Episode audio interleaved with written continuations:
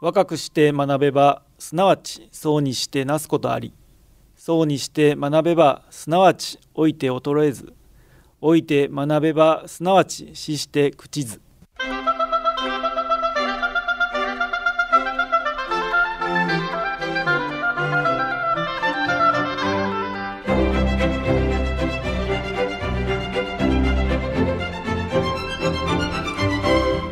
兵庫ラジオカレッジ。今朝の俳句。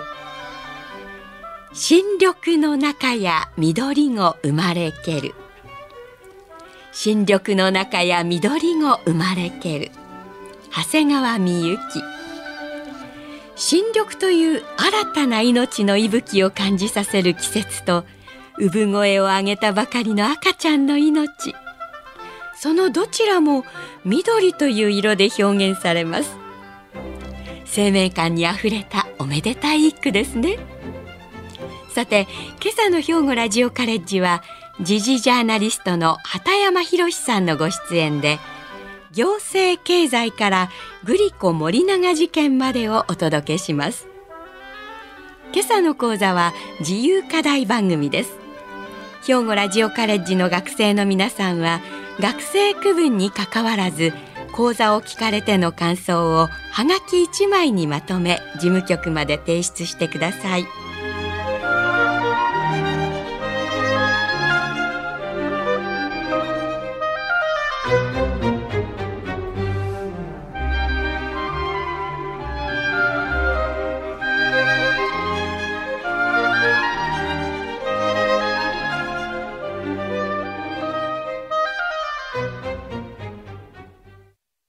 皆さんおはようございます。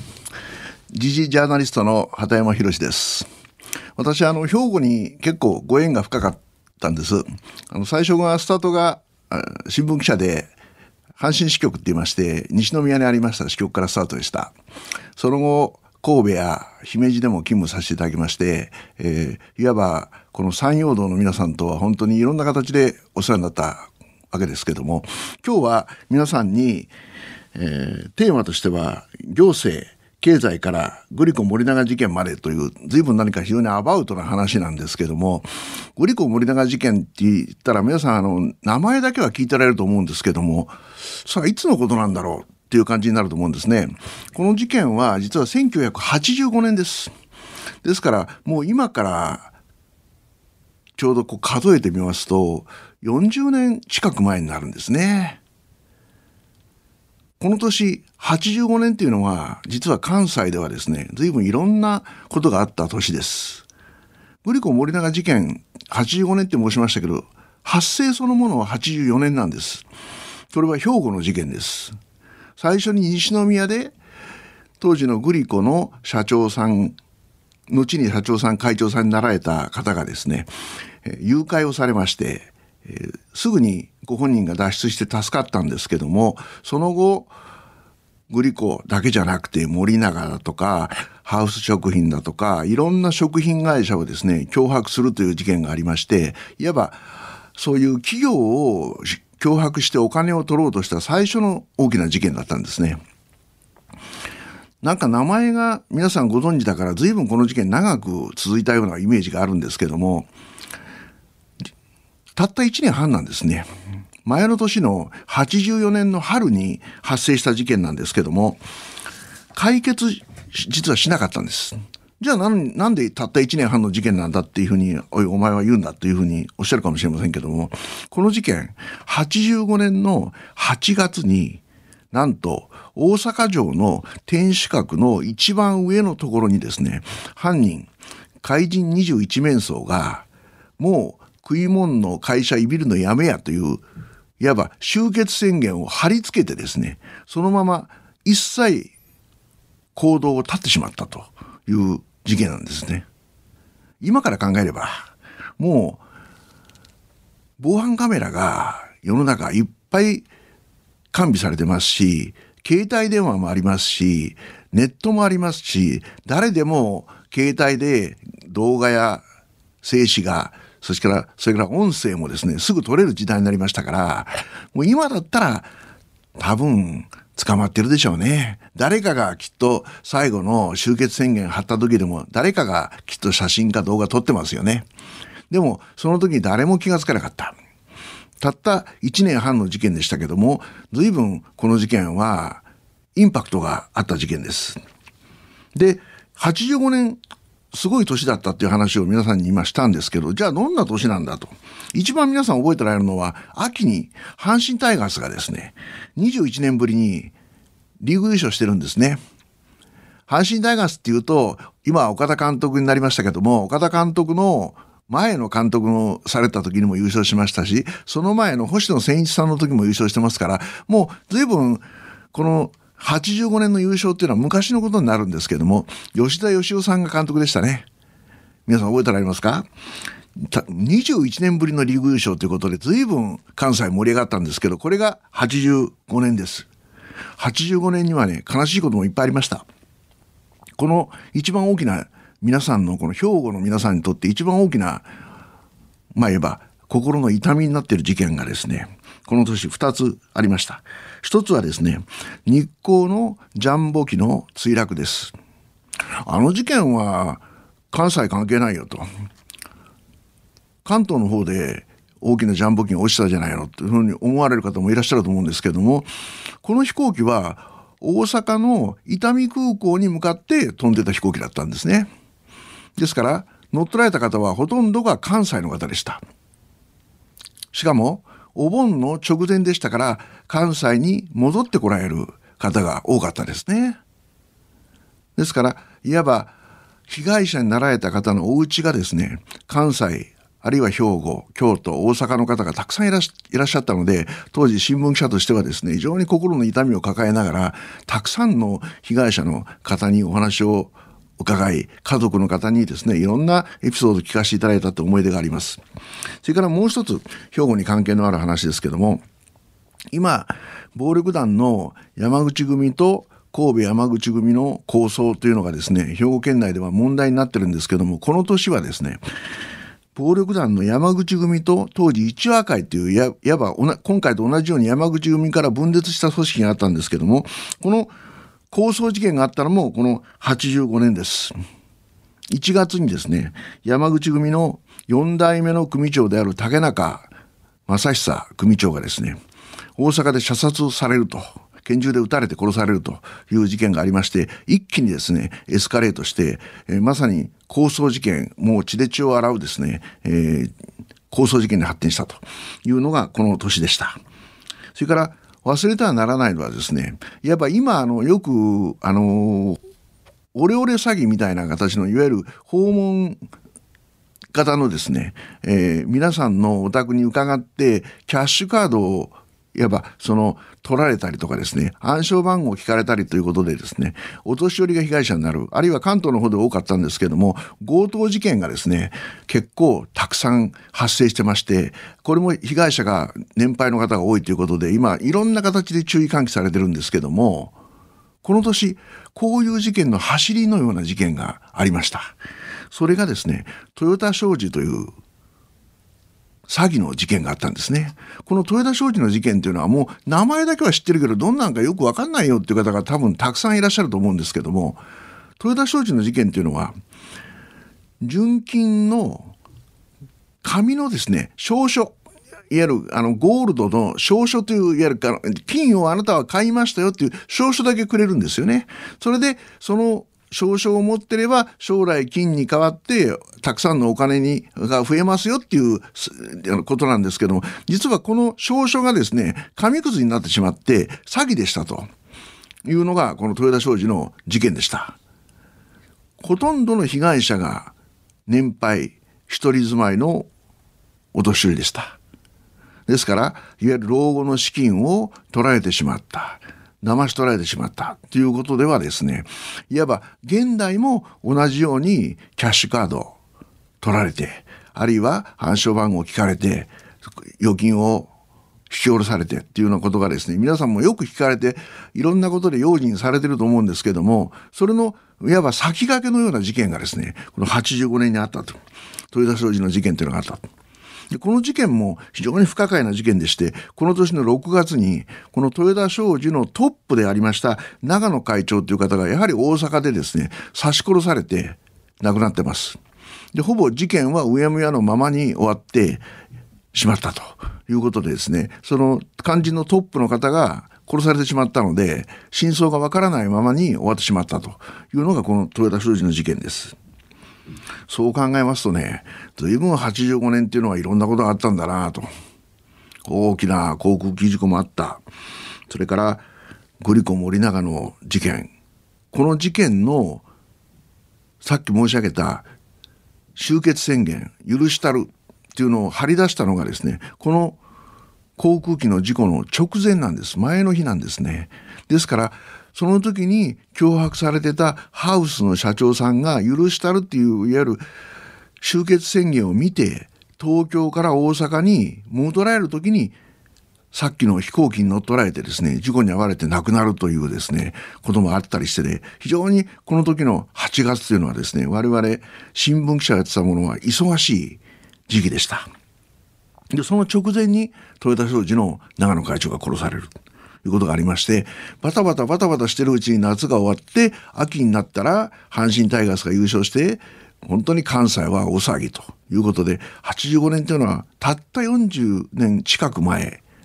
でも生まれてない方にしたら本当にもう大昔ですけど、ちょうど万博がですね、関西大阪万博、大阪の関西万博がですね、今度25年、あと2年でもうじきます。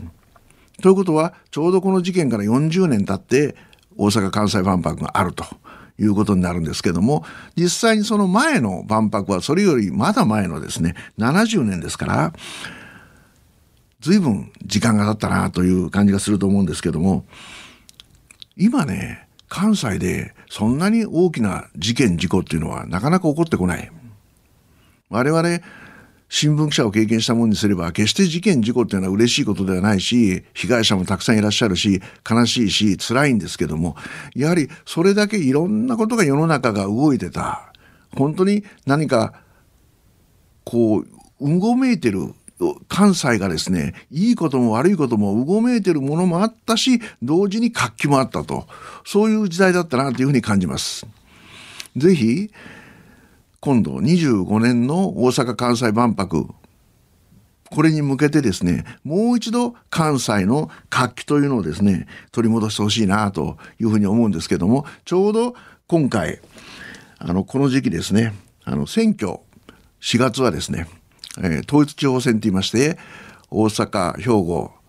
京都この関西全域あるいは全国のですね、えー、県府それの議員さん、あるいは市町村のですね、議員さんの改選というのが行われました。まあ一番身近な選挙ですから、皆さんもきっと投票に行かれたり、あるいはこれから行かれようとされる方もいらっしゃると思うんですけども、また今年もっと大きな国政選挙もあるかもしれません。でも選挙はね、よく身近な若い方に聞くとですね、いや、選挙行ったって何も変わんないからと。だからもう行くの嫌だと。めんどくさいよというふうにおっしゃる若い方たくさんいらっしゃるんですけども、選挙に行かないと損をするのは誰だろうと。日本の政治っていうのはですね、よくあのお年寄りのための政治ばっかりやってるって言われます。これはじゃあどうしてなんだろうと。非常に話は簡単です。若い方が減ってる。それだけが原因じゃないんです。減ってる若い方がさらに選挙に行かない。だから、そうなると、当然、よく選挙に行く年齢層の方のために政治家の方は動きますよね。自分たち投票してほしいですもんね。そうすると、どうしてもお年寄りあるいは年配の方のための政策というのが優先されてしまって若い方の政策というのはなかなか行き届かないそういうことになってしまいます。これは若い方にとったら損ですよね。そんなことはやっぱりしちゃいけない。だからやはり若い世代も選挙に行って自分の意思を示そう。そうすると自分たちのためにいろんな施策も動き出すと。こういうことになると思います。またちょっと話戻りますけども、さっき85年の話しました。その後ですね、兵庫で一番忘れられない大きな出来事って何だったろうそれから10年後ですね95年もう思い出されましたね。阪神・淡路大震災です。私はさっき申し上げたように兵庫の政権での生活歴が長かったもんですからこの阪神・淡路大震災は非常にやはり痛みを持ってあるいは私のお友達や知人友人も亡くなったりあるいは被害を受けたりしたことが方がたくさんいらっしゃったのでいろんな思いがあります。でもね今立派に兵庫の復興を見るたびにですねやはり人間の力というのはすごいなと思います。あの時今でも覚えて覚えてるんですけども本当にもう電気もガスも水道も切れて静寂だけが支配する冬の三宮の駅前に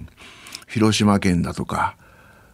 東京の警視庁だとかいろんなパトカーや消防車救急車が集まって救援救護をしてたああ日本の人たちは兵庫のことを忘れてないんだな全国の人が今兵庫に目を向けて応援してくれてるんだなっていうのをそういうところから感じて胸がいっぱいになったことを覚えてます。それと兵庫のこの95年の大震災というのは非常に日本にとっても大きなきっかけになったことがあります。それは一つはね、ボランティアです。それともう一つは自衛隊です。だからまるで関係ない話みたいなんですけども、自衛隊が災害やあるいはこういう大きな事件事故で援助援救援をするということはそれまでなかったんですよ。この兵庫の阪神・淡路大震災の時にも初動は自衛隊は出てないですね。ですから長田で大きな火災になった時にあの火災になる直前ぐらいにでも自衛隊はまだ出てませんでしたね。なぜでしょう？それまでは県知事が要請をしないと自衛隊は出れなかったんです。出動できなかったんです。あの時の大震災で県庁や神戸市役所がその機能を一時的に麻痺してしまいましたんで、なかなかその要請ができなかった。そのために、例えば姫路とか伊丹とかの部隊が出れなかったということがありました。これは大きな教訓になりました。それまでは災害訓練にも自衛隊がなかなか参加できなかった。そういう大きな痛みを伴うことがあってその後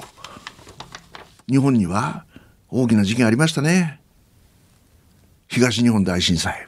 それから各地で大きな水害豪雨そういうものもありました。その時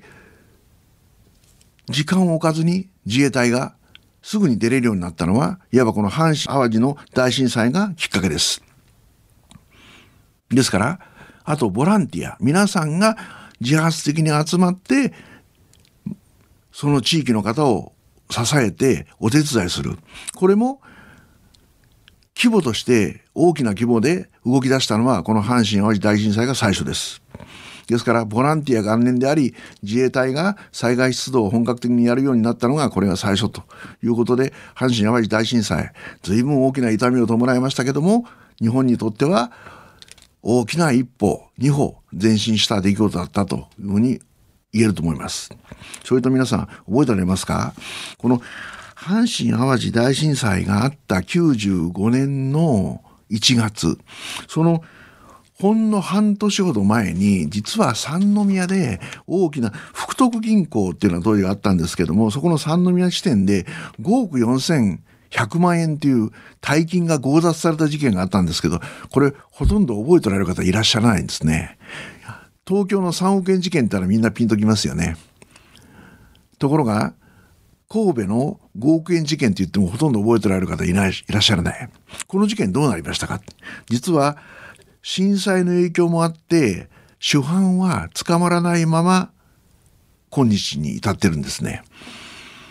未解決ではないんですけども主犯は捕まらなかったっていう事件なんですね。えー、そんな事件あったのかって。お若い方は今の三宮のにぎわいを考えると全然そういうこと覚えてられないと思うんですけどもそういうこともありました。っていうのが94年95年のことでした。さあこれからの日本さっき申し上げました万博。万博に向けての日本あるいは関西大阪っていうのを少し考えてみましょう。大阪・関西万博25年です。よく言われます。オリンピックと万博とどっちが経済効果あるいは人々にとってメリットがあるんですかってよく聞かれます。東京オリンピックがありました。えー、20年のはずが、えー、コロナで1年伸びて21年開催の東京オリンピックがありました。それから今度関西万博が25年。僕にはしたらね、問題にならない。オリンピックっていうのはね、2週間しかできないんです。これ、オリンピックのルールで決まってるんです。2週間以上できないんです。ところが、万博は、なんと180日間、ちょうど1年の半分です。春に始まって秋まであります。長いですね。70年の万博も180日間。今、ラジオ聞いていただいている年配の方で、その頃子供だった、まだちっちゃかったけど、70年の万博行ったよっていう方たくさんいらっしゃると思うんですけども、それぐらいやはり皆さんの心に残るいろんなイベント、思い出みたいなものが万博に詰まってた。っていうのが70年の大阪万博でした。今度25年の大阪・関西万博も皆さんの心に残るのはもちろんですけどご家族特に小さい子供さんにとって子供の頃万博に行ったよっていうのは大変な思い出いい思い出になると思います。しかも180日間ありますからぜひ一度は足を運んでみたいなと思っておられる方たくさんいらっしゃると思います。ここでですねちょっとだけ問題あります怖いのはこの間 NHK で番組あったのご存知でしたか？南海地震、南海トラフの地震というのがですね、もし来たら津波が来るよねと。津波が来た時に万博の会場大丈夫なんだろうか？あるいは大阪でいうと梅田とか南の地下街大丈夫なんだろうか？あの時テレビ見てられた方はちょっとゾッとしたかもしれませんけど、津波は1時間後ぐらいに大阪に到達して、低いところにはやはり水が流れ込む。そういう危険性あります。ですから、そういう意味では少しやはりそのリスクというものも考えなきゃいけないんですけど、やはり地震が発生してからほぼ1時間という時差がありますから、この間にどうやって逃げるか、あるいはどこへ逃げるか、その辺のことは少し頭の中の片隅に置いとかれた方がいいかもしれないなというふうに僕は思います。でも、やっぱり万博一回は見てみたいですよね、と思いますけど、皆さんいかがですか？さて、これからの日本という話を最後にいたしましょう。日本のこれからの一番大きなテーマ、僕はいろんなところでお話してるんですけど、日本の一番の危機は少子化です。子供さんが少ない。これ皆さんね、当たり前みたいに思ってるでしょ。もう子供が少ないのはしょうがないよ。なんかアメリカも少ないって言ってるよ。中国もなんか最近あの少子化の一人っ子政策やめて二人っ子でも OK にしたけどどんどん人口減ってるみたいだよってそれはもうしょうがないんでしょって思ってる方たくさんいらっしゃるでしょでも地球全体から見れば実は人口っていうのは爆発的に増えてるんですねインドなんかはどんどん人口増えてます中国抜きますもう抜きましたそうすると日本はどんどん人口減っていって大丈夫なんだろうかと全然大丈夫じゃないですよね。なんで大丈夫じゃないかって。今ね、1億人割り込んだのが、どのぐらいの時期になるかっていう計算をしてみたんですけど、2050年、もうすぐじゃないですかと。25年、27年、万博から見て25年先、今から見たら27年先にはもう1億人割り込む。えー、そんなに減るの？ってこれがですね、もう今世紀末、21世紀末になるとですね、4000万人台、3000万人台に日本になっちゃう。これどのくらいの規模なんだろうなと。明治維新ぐらいの数ですね。ちょっとこれ不安だなということになります。しかも、高齢者の数がどんどん増えてきます。これはどういうことかというと、人口がピークの2004年にはですね、1億2784万人人口がいたんですけど、この頃のあの高齢高齢化率がですね、えー、2割だったんですね。ほぼ2割。これがですね、今世紀の末にはですね、65歳以上が4割以上に達する。これちょっと心配ですね。日本がこれからどういうふうに生きていくか、どうなっていくか。これ、今生きてる皆さんの責任です。ですから皆さんがしっかり考えて将来どうするか。そういう目で見ると岸田総理の異次元の少子化対策これは待ったなしですね。さあ皆さんどういうふうにお考えになって今日のお話聞かれたでしょうか。少し思い出話も多かったですけども皆さん皆さんでいろんなことを考えながらお話をしていただきたいと思います。今日はありがとうございました。今朝は行政経済からグリコ森永事件までと題して畑山博先生にお話をしていただきました。先生は関西を中心に新聞記者として報道に携わってこられましたので事件等の裏側についての評論には説得力があります。先生は特に世間を揺るがせた昭和の事件の数々が印象に残っているとのお話をされました。1985年のグリコ森永事件。日光ジャンボ機墜落。そして1995年の阪神・淡路大震災など。これらの大きな事件や事故災害がこの後の日本の事故対応や制度改革に大きく寄与したと述べておられます。これからの関西そして日本のことに対しては2025年に行われる大阪万博が関西地方の起爆剤として大いに役立つであろうと期待を寄せられ子どもたちもぜひ一度は訪れて明るい未来につなげてほしいと願っておられます。一方で南海トラフそして日本の少子化についての対策は待ったなしであり地に足のついた実効性のある対策が必要であると述べておられます。先生と同じ時代を生きてきた私たちも当時の報道がまざまざと思い出されました。共に明るい未来について考えを巡らせたいと強く感じた次第です。それでは今朝はこれで失礼いたします。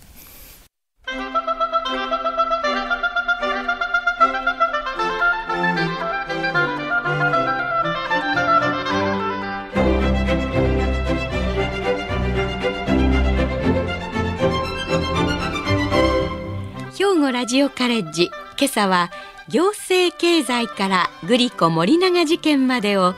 兵庫ラジオカレッジの上村光一学科主任の案内でお届けしました。来週は株式会社海洋堂専務取締役で大阪芸術大学教授の宮脇専務さん。好きなことだけで生き抜く力を予定しています。さてここでお知らせです。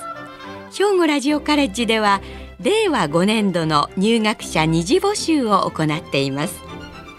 興味を持たれた方には入学案内をお送りします。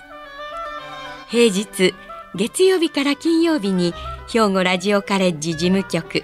電話079-424の3343 079-424の3343までお問い合わせください。この番組は兵庫県生きがい創造協会の提供。公益財団法人井上記念会の協賛でお送りしました。